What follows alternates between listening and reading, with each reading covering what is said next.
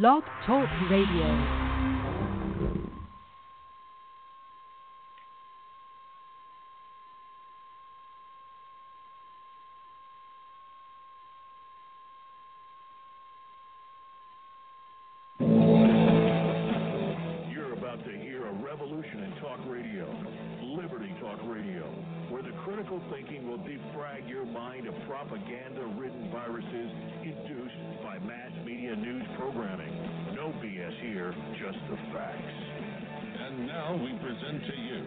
America's quintessential iconoclastic anomaly. Wow. In talk radio, your host, Joe Cristiano.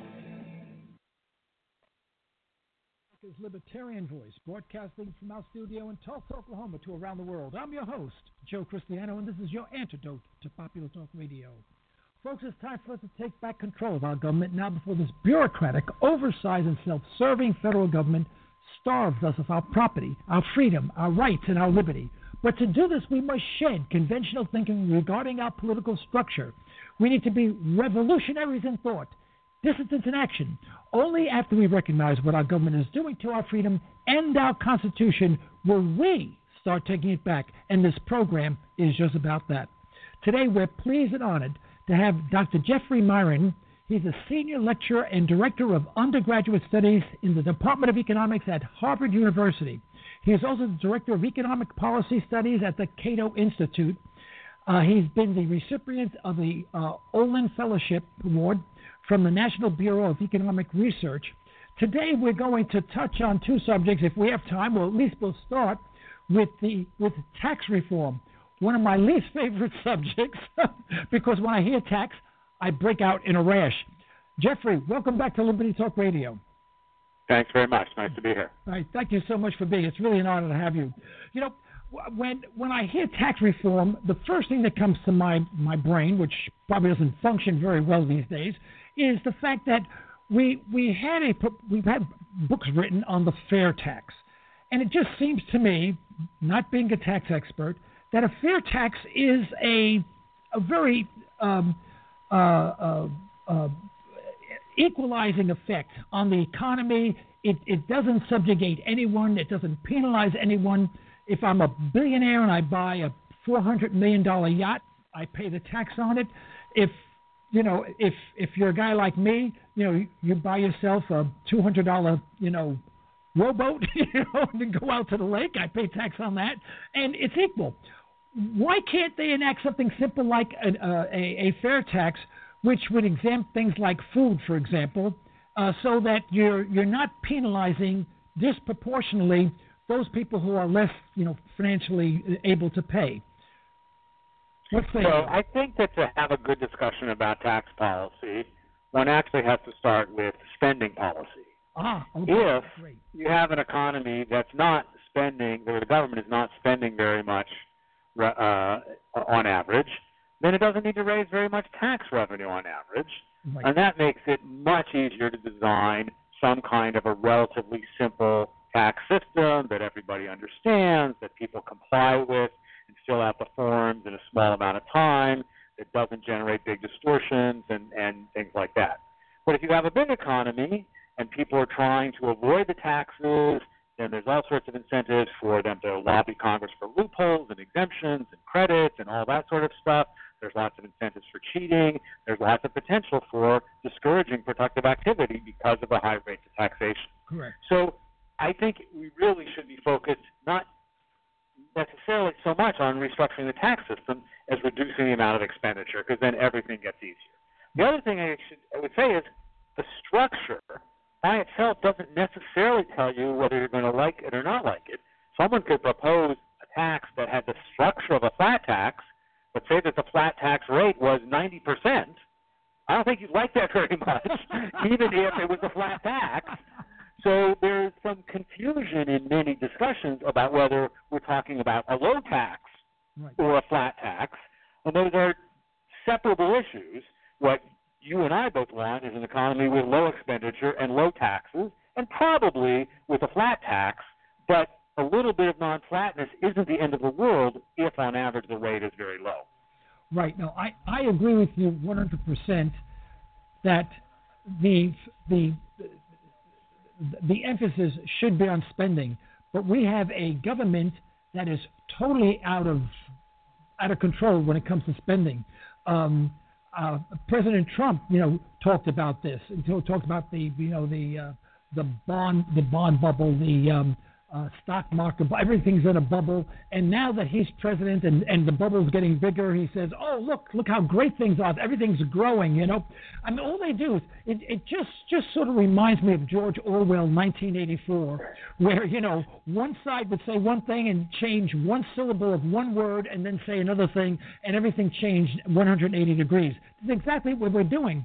But we still have expenditures that are absolutely out of control one of the biggest expenditures is maintaining a worldwide um, military complex in just about every country on the globe that'll have us or we can force ourselves into.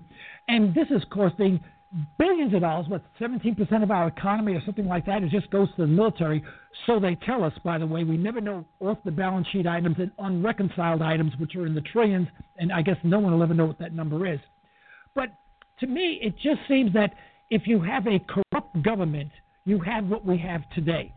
If you had a true honest government and people who were truly serving the people, and a president who represented the people and not represented the, the, the military industrial complex, the financial industrial complex, whatever, we would have a totally different story. We wouldn't even be discussing this right now.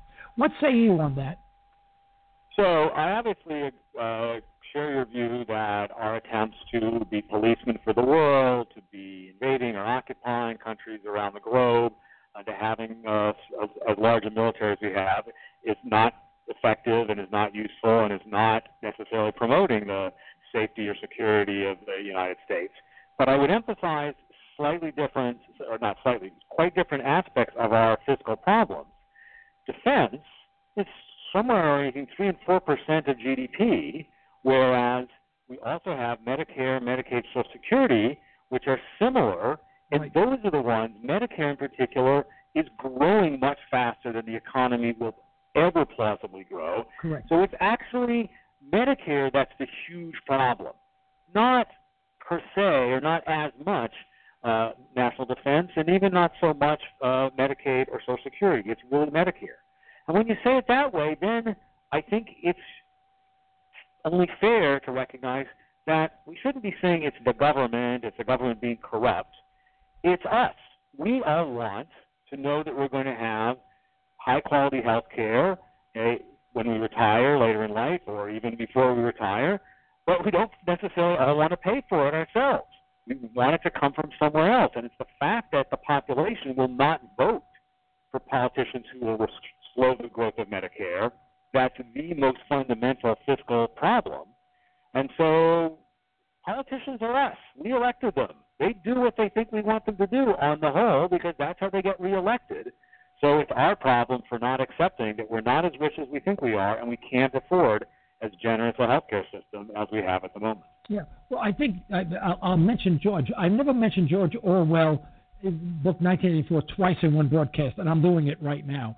But I mean, I, I think this is uh, relevant because if I read that book maybe 40 years ago or so, but um, uh, I know I don't look that old, but I am. Uh, it, but basically, what he said is, you know, they every day they had uh, in everyone's home they had broadcasts by the government. Now, of course, now we don't consider television as broadcasting by the government, but it is, and it's actually molded our minds, molded the way we think. And, and as a result, people actually now believe that a, in a true democratic society, government provides health care for everyone. I mean, that we have been indoctrinated to believe that the free market system is unfair and only uh, uh, enriches those people of wealth. I mean, we got it all upside down and all backwards. Um, in the debate over health care, you never ever on Fox News, CNBC News, on any one of them, you ever hear these words free market. It's like if someone mentions it, they lose their job. You never mention the free market. And if it is, it's in a very negative form, as if the free market will cause people to die and suffer in, for eternity. And uh, we have, a, a, a, I guess, a country what I call zombies. That's why we have these zombie movies and metaphors for the way we think today. And the way we think is the, what we hear on television because that's the only thing we do. We don't read good books today. We watch movies. We watch television all day long. And George Orwell hit it right on the head as far as I'm concerned. So the problem we have is we have one of a mentality of people. If we had the same situation today and we go back 100 years, you know, the population would think we're all nuts. I mean, everything they were doing was crazy. It would be changed within, a, you know, within months. We'd have a whole new form of government. It would revert back to a more free market system. But today, we don't do that. We accept it. So how do we change anything when we have zombies voting? So I'm always a little cautious about thinking that people now are different than they used to be or that the degree of corruption or cynicism in government is nearly much different or anything like that. Um, so maybe it's worse, maybe it's not. But I would also point out that it's hard to change because I think a lot of people are basically acting in a way that makes sense from their own perspective. If you are currently elderly and getting Medicare, of course, you're going to be nervous about any proposal to cut back on Medicare. Any such proposal would probably exempt anyone who was already 65 and over, but any such discussion is still going to make you nervous. Now imagine that you're 55. Well, then you're definitely going to be more nervous because your uh, health benefits that you were counting on uh, are going to be cut, and you don't have that many years in which to uh, try to save more for your own uh, health expenditure. Almost everybody has parents or grandparents who are on Medicare or you expect to hope to live long enough that you yourself will collect Medicare. So people aren't being irrational or corrupt; they're being totally rational by being very you know nervous about the prospect of cutting back on that entitlement. And for the people who are currently in the population currently voting, that probably makes sense because the crash when we can't pay for it anymore is going to be in 20, 40, maybe 80 years uh, when somebody else is going to have to bear the burden. Um, so I don't know how you change it because given the system in place, people have a strong incentive to keep doing what we're doing since they're getting the benefits and someone else is going to pay the cost eventually. But if you had a free market, I've, I've had several doctors on my program who are also activists and have dropped out of the system, and I have uh, family and friends that are physicians and all good and well-meaning. And it is amazing how they, they, they are all saying the same thing. If we went back to, and especially those that testify in Washington, you know, if we went back to a free market system, because I, I did my own research on an operation that I had and went to a cash only hospital to see how much I would have paid, it came, I paid through Medicare and my insurance and whatever that I had because I retired from a major major oil company many years ago, and, and I still carry that insurance with me, and they didn't realize I was going to live forever. You know, they're losing money on the deal, but that's another story. But what happened is they, uh, what I actually paid for the um, my my small deduction that I had to pay for all these operations that I've had, right, was about what I would have paid if we just had a cash only system. And I verified this because I went to a cash only hospital. I said, all right, I want this operation. How much would you charge me, soup to nuts? And it was about one tenth of what I paid. So we say we can't afford um, health care when we get older. First of all, there's insurance that's for that. Doesn't cover everything. You pay a little bit more as you get older. You got to prepare for that. You got to be responsible. And then when you have that, if you had a free market system, instead of an operation costing um, you know, like a hundred thousand dollars, it costs ten thousand dollars. Your insurance pays up some of it. You pay all the, the other portion portion of it, and we get government out of it altogether. What's wrong with that? Well, I first I certainly agree with you that having government be much much less involved uh, would be better, but I think we have to accept that it won't be better for everyone necessarily. That's a much tougher question. In particular, in a free market for health insurance, people with pre-existing conditions, for example, are going to face much higher premiums than people without those conditions. Now, maybe you want to argue that that's just the way it goes, that's the way the cookie crumbles. You could say, look, some people are born with lots of athletic talent. Some people are born with artistic talent. Some people can, you know, learn how to teach uh, physics or economics and or be great lawyers, and others not. and that's just the way capitalism works. But that's certainly perceived these days as an extreme notion. At a minimum, even some libertarians are not would not object to a, some level of social safety net that protects the most vulnerable from having to rely purely on their own uh, wits, because some people are unlucky and born with relatively little in the way of the skills that will lead them to succeed in the marketplace. And being born with a serious pre-existing condition or acquiring a, t- a serious condition at some point in life uh, would be an example. So, you know, I think a calm discussion has to recognize that society is very unlikely want to just let everyone rely on the uh, private charity system because there are fears it won't be adequate. And I think those fears are highly exaggerated. I think private charity would do an awful lot for people who are unfortunate. Mm. Um, and the free market would help bring down cost immensely, and that would help everybody. Um, but it is a somewhat more subtle conversation. Yeah, well, see, I'm several decades older than you, you know.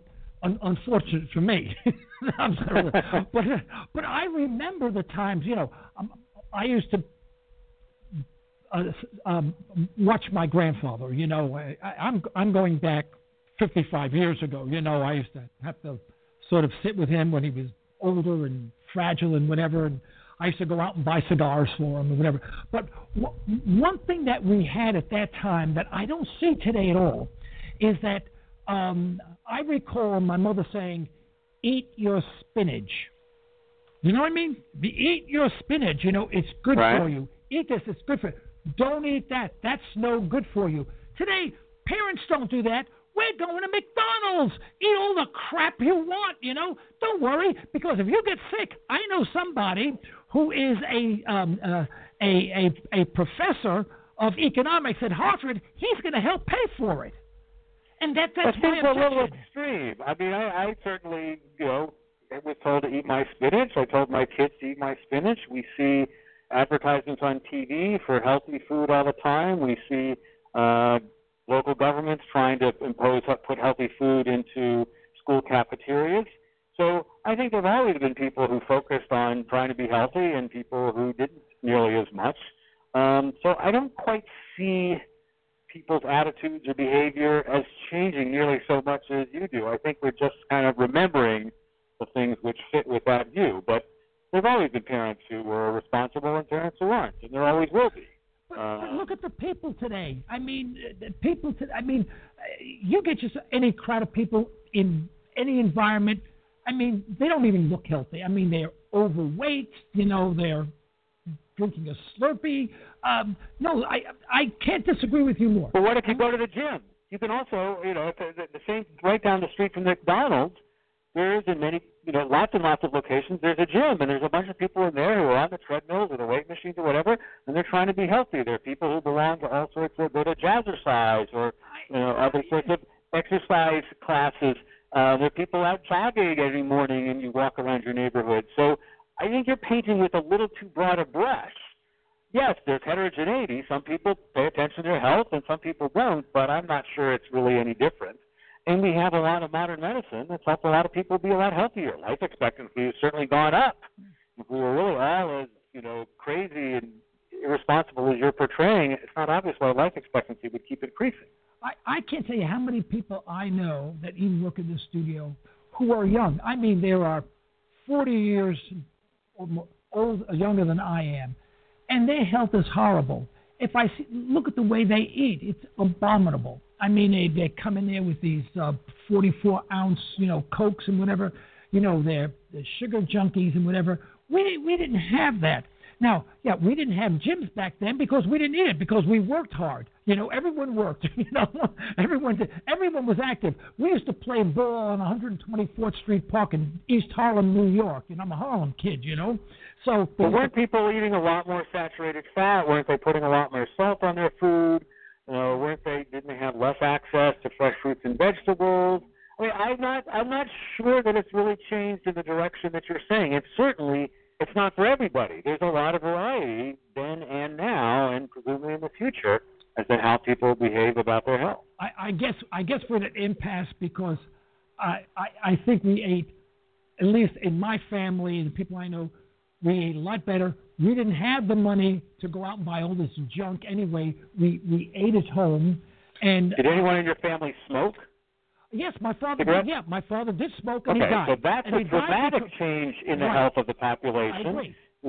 Far, far lower percentage of the population smokes.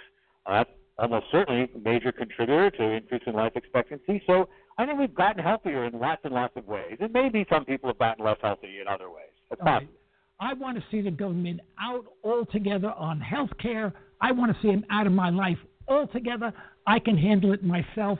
And we should have the family now responsible for their children and not the government and not especially not television or your iPhone. Okay? Can we end it on that? Fine with me. totally fine with me. I just don't want to. I don't want to overstate or, you know, assert that there have been changes in things that maybe haven't changed. We want to focus on the arguments that are going to persuade people. Uh, That's an issue you posed to me a few minutes ago: is how do we convince people Yeah. that having more of a free market in healthcare and less government would be beneficial? And that's really tough because in the short term, lots of people are actually going to be worse off if the government uh, subsidizes health care less, and subsidizes health insurance less. It's only over time, if the government gets out or gets out partially, that the market will be able to innovate and be able to provide various services less expensively, and everybody will benefit from that. Um, and as you alluded to in earlier comments, all of this government intervention in health insurance and, and more broadly has perpetuated the view that healthcare is a right as opposed to the view that healthcare is a Right. service or a commodity like anything else, Right. and the market will do a good job of providing services and commodities that for which there is demand. Once you say that it's a right, then it sounds like, well, if it's a right, then everybody should have as much of it as they want all the time, and that's impossible. I actually just read a really interesting description of it. Talked about the food market and how you can go into a grocery store and there's all these things you can buy, and capitalism is so amazing at allowing you to buy expensive steak and inexpensive hamburger and billions of different uh, products. Now imagine that there was a grocery store where there were no prices on any of the items and people still got it, went in there and shopped, and all they did was they paid a thousand dollars a month for the right to go in and purchase as much as they wanted. And when they get to the cashier, they just pay a fifteen dollar copay, Yeah. no matter how much they bought or what they bought. Well, then of course it would be insane because nobody would bother buying the hamburger. Everybody would buy the steak. Nobody would buy the generic version of the Cheerios. Everybody would buy the brand, and you have expenditure growing without bound. But that is the current view of how we should do health. Is we should give everybody more or less free access to state of the art healthcare in every dimension, and that will never get any reasonable balance between cost and benefit. That will destroy the healthcare system. Well, th- would you not agree then if if if something is provided by the government, people are less, we don't know how much, but less likely to be responsible for themselves, saying, "Well, you know, I can I can smoke or I can do this, I can do that," because health care is basically I'm going to pay for the health care if I'm healthy or if I'm not healthy. It doesn't make any monetary makes no difference. So there's le- not no incentive, but less of an incentive to take care of yourself. If I knew I got sick, I had to pay the whole thing. I may be more mindful of the way that I eat, the, my my lifestyle. Would you not agree with Yeah. that?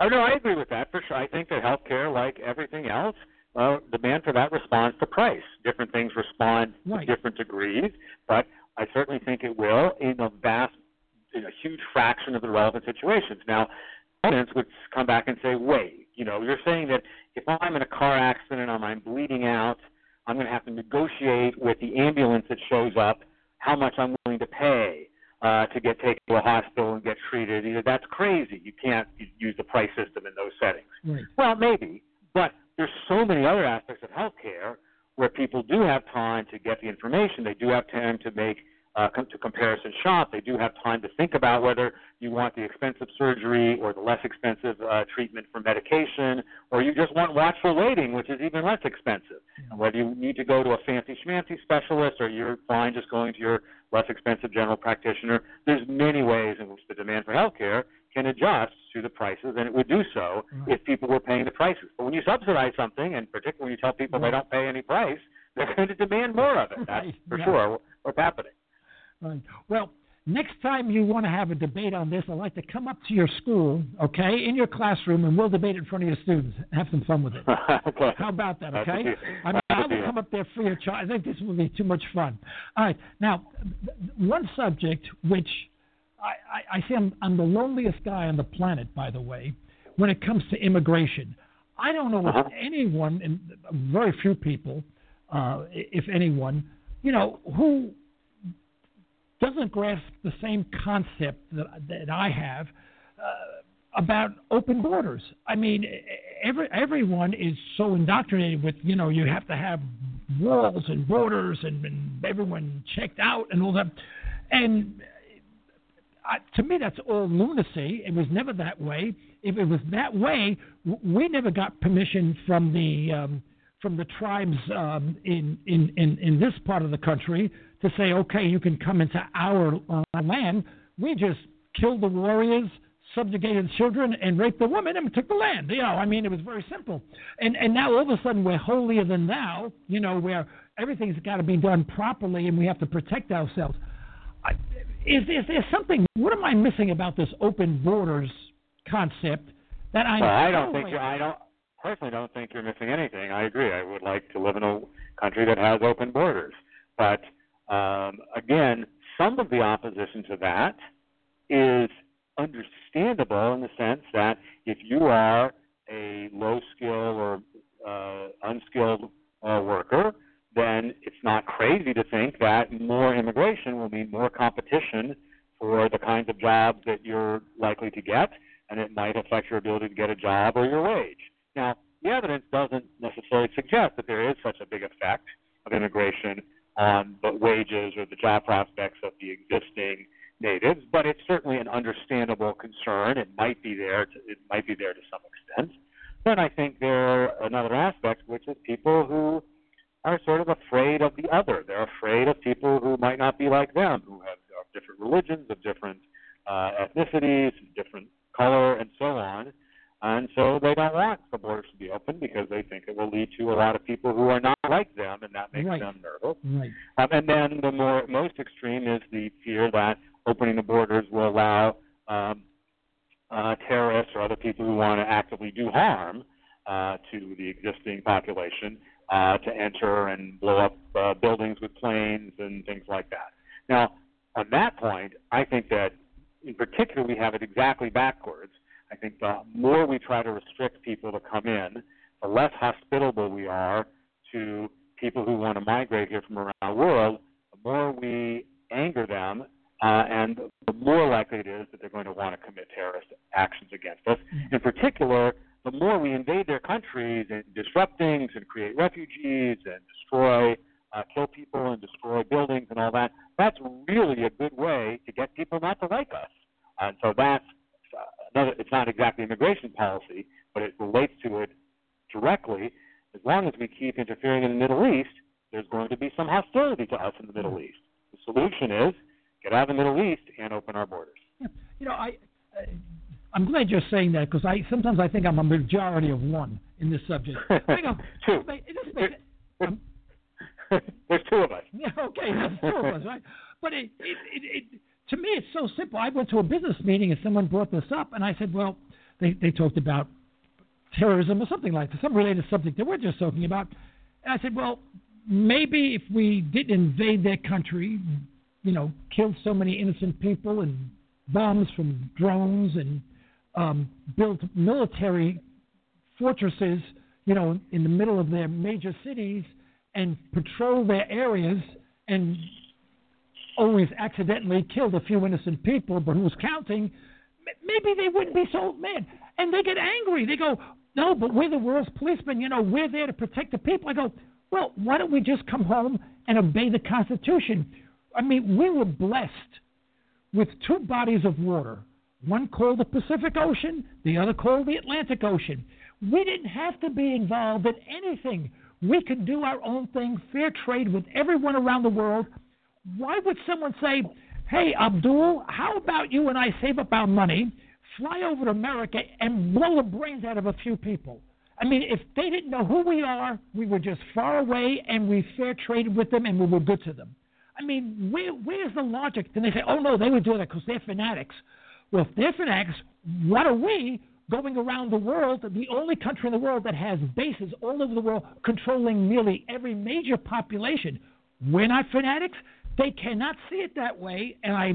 I I agree. Unfortunately, um, yeah, I don't have a good explanation, but I agree with your characterization. Most people don't see it the way you and I do, and I think it's it's un, it's unfortunate because we're making ourselves much worse off.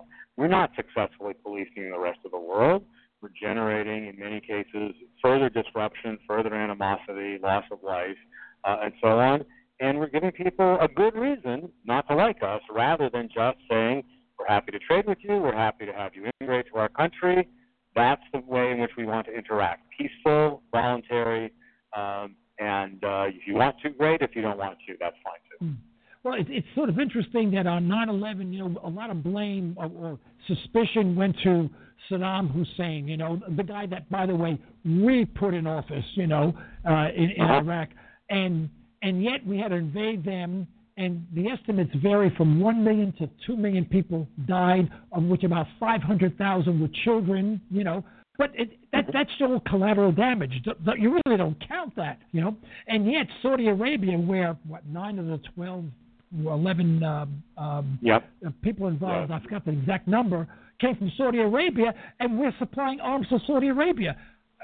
I tell you, this co- this government drives me nuts. I mean, I, I cannot even tolerate listening to any senator, uh, congressman, or anyone affiliated with the government because every time they open their mouths, I mean, I'm, I start screaming at a TV set, and my wife beats me over the head. You know, and, and she's right. She said, "Would you stop it?" So I don't watch it, and I I watch programs like Love and Hip Hop and. Uh, you know, um, uh, street outlaws because I'm an old drag racer guy, and I, I avoid all sorts of uh, commentary regarding politics on television these days. But why can't and the people that I speak with at these they're attorneys, um, they're uh, marketing consultants, they have higher educations, a lot higher than mine, you know, and book wise they're a lot smarter than I am, and when it comes to issues regarding our government they just appear to be like George Orwell said, you know, we'll convince you, you know, we'll indoctrinate you, and you will do what we say. It's exactly what they sound like. I agree. I'm not sure what else to say. and I, I don't know what we do about. How do we get out of this malaise? It looks like it's not going anywhere.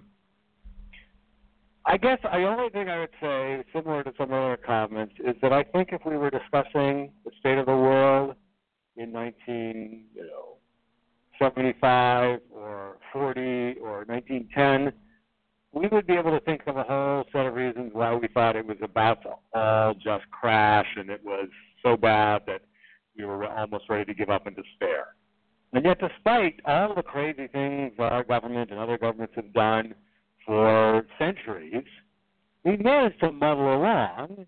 And in the United States and a lot of other countries around the world, people are, in a lot of ways, pretty free to live their lives the way they want. Yes, there's tons of regulation. Yes, taxes may well be too high, and so. But you can live in the part of the country you want to live in. You can marry whom you want, practice the religion you want, uh, go into the occupation you want, and so on and so forth. So think compare us to 500 years ago, or 1,000 years ago, or even 150 years ago when the U.S. still had slavery we're a pretty free country, and the world, for the most part, is fairly Yes, free. yes, so it's know- I wouldn't I wouldn't be quite as, as I wouldn't be quite as pessimistic um, as you are. I absolutely share your view that we want to argue against and push back against the expans further expansion of government, and indeed pull back a huge amount of existing government.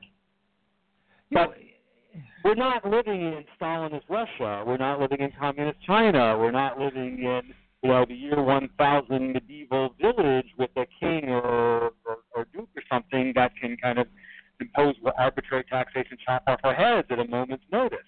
We live in a basically free, open capitalist country.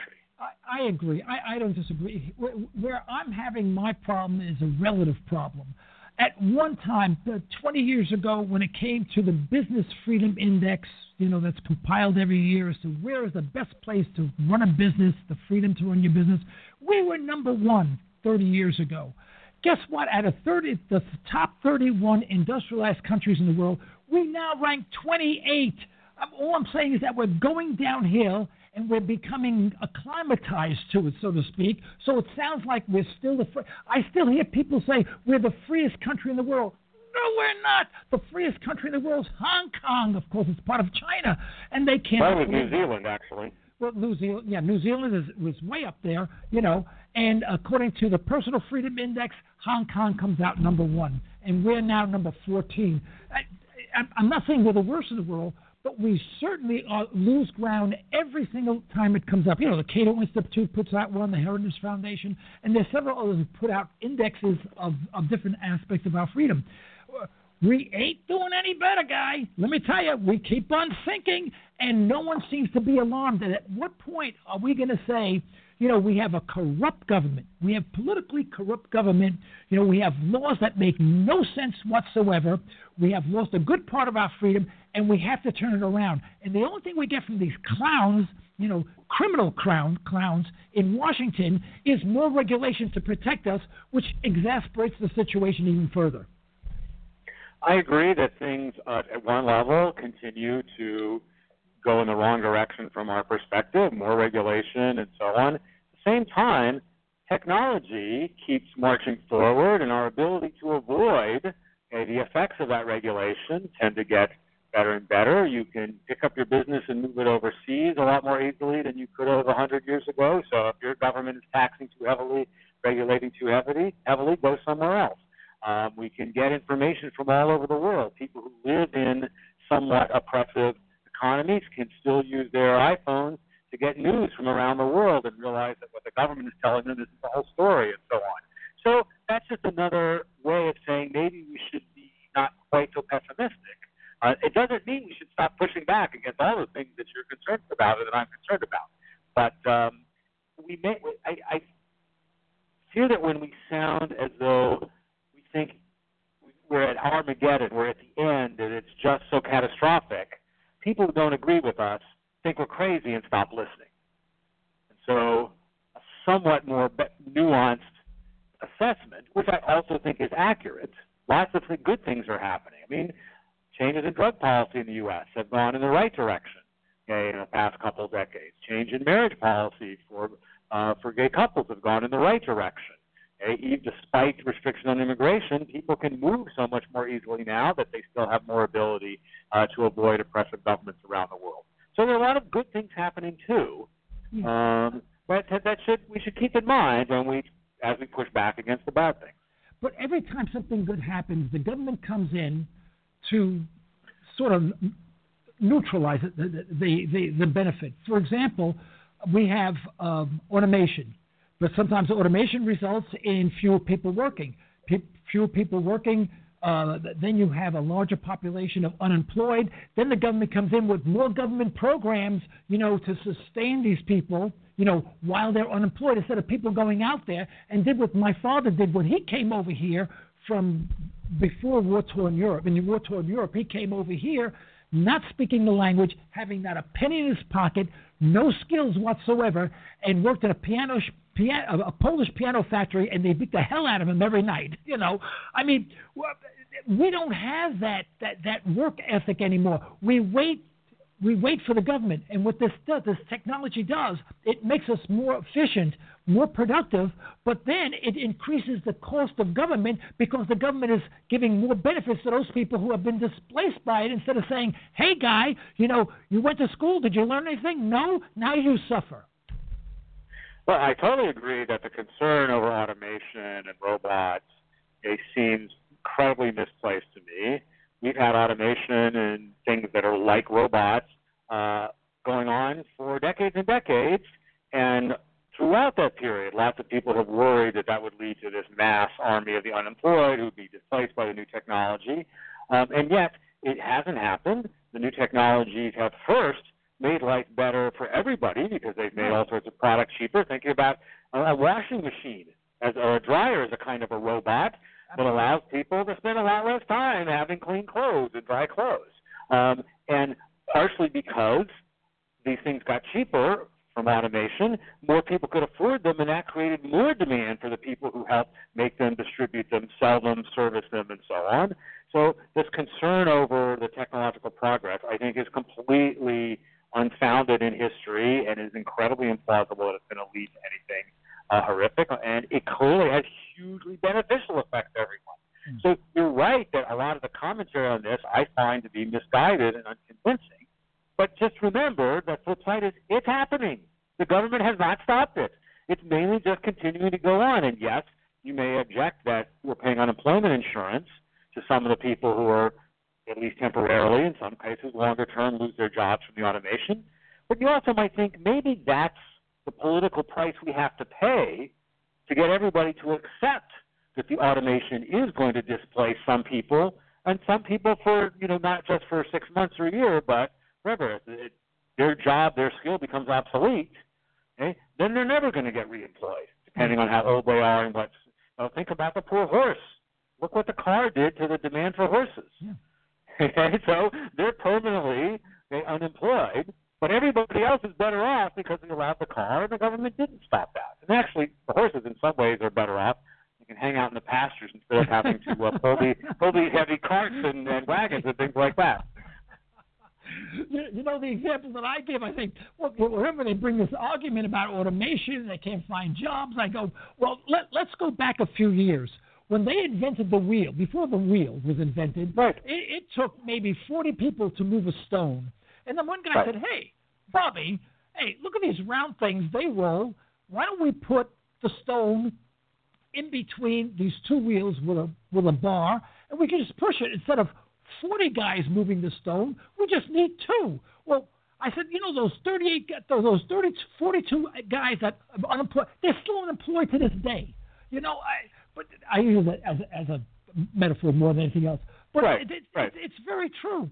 But today, I, I, my concern is that our mentality is we have lost the work ethic that we had a hundred years ago, where we said, if you don't have a job, you take what you can get, forget about how much it pays, you take care of your family, you work day and night, you learn a skill, then you try to improve yourself, your lot in life, and you move forward. Instead of looking to the government, the first thing we do is we apply for the 14 programs that the government has for us, and we sit home, eat jube jubes and um, and uh, Slurpees, and and watch television all day. So I agree with you that we have too many programs and they're more generous than makes sense to me. But I still think that a very, very large fraction of the population is exactly what you described. They want to work hard. They want to uh, have a career. They want to provide for their kids. They want to innovate and create new businesses and industries. And so, so I'm just not quite as pessimistic about whether the capitalist spirit has been broken or anything like that. We don't have it perfect, but I, I do think it's still we're, we're still doing okay. All right, Jeffrey, I think I've aggravated you enough. Not at all. Was a lot of fun. I, think, I, I think at this point you probably need to take about four aspirins to get over this this uh, dialogue, you know. But it, it, we're about at our witching hour. Uh, I, I want to thank you so much for being on our program. I hope you take no offense by my my espousing what I'm saying and stuff like that. Nothing personal. But I feel very, as you know, as you probably sense, I feel very strongly about this, and I'm not disagreeing with you, by the way. I'm just giving you a point of view, and I'm just fervent about it. But I'd like to give you the last couple of minutes just to wrap things up, okay? Um, I okay. I guess we're to wrap things up, I I I would like to talk about Trump for a second. What sure, frustrates please, me please most at the moment is that our president, I think, has fewer libertarian instincts than any president I'm aware of that I can remember any detail. I'm deeply disturbed that he doesn't think about freedom, about the virtues of markets, about individual liberty in any context, either the sort of liberal favorite liberties or the conservative favorite liberties. So if one were going to be really pessimistic about something, my pessimism does focus on the fact that I don't think President Trump wants to think about policy, debate policy, listen to the voters, any of the things that I would like a leader to do. And the authoritarianism and the risk that there are going to be attempts to consolidate power in the presidency, that's what scares me about the United yes, States. I, I agree 100%. Yeah, he he scares me because there's there's there's no um, moral or philosophical foundation from which he operates. It's all shotgun, and you have no idea where he's going. And you, from from what I've experienced and what I understand, and sometimes I don't understand the full context of what is going on because I'm not privy to some of this information.